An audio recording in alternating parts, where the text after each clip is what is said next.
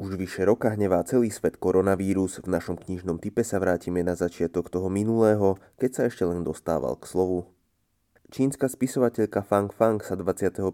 februára 2020 prebudila do zlého sna. V izolovanom meste Wuhan začal platiť prísny lockdown. Fang Fang začala o aktuálnej situácii písať blogy, ktoré svetu približovali nielen jej osobné pocity, ale aj realitu pandémie z bezprostredného pohľadu. Jej online denník v tom čase čítali desiatky miliónov ľudí po celom svete, postupne vychádzal vo viacerých svetových jazykoch a teraz vychádza v knižnej podobe aj v slovenčine. Môžete sa tak dozvedieť viac o začiatku pandémie v Číne, o zlyhaniach miestnej vlády, o kolapse zdravotníctva, ktorý Wuhan zažil a dozviete sa, ako spisovateľka prežívala 76 dní prísnej karantény priamo v prvom epicentre pandémie.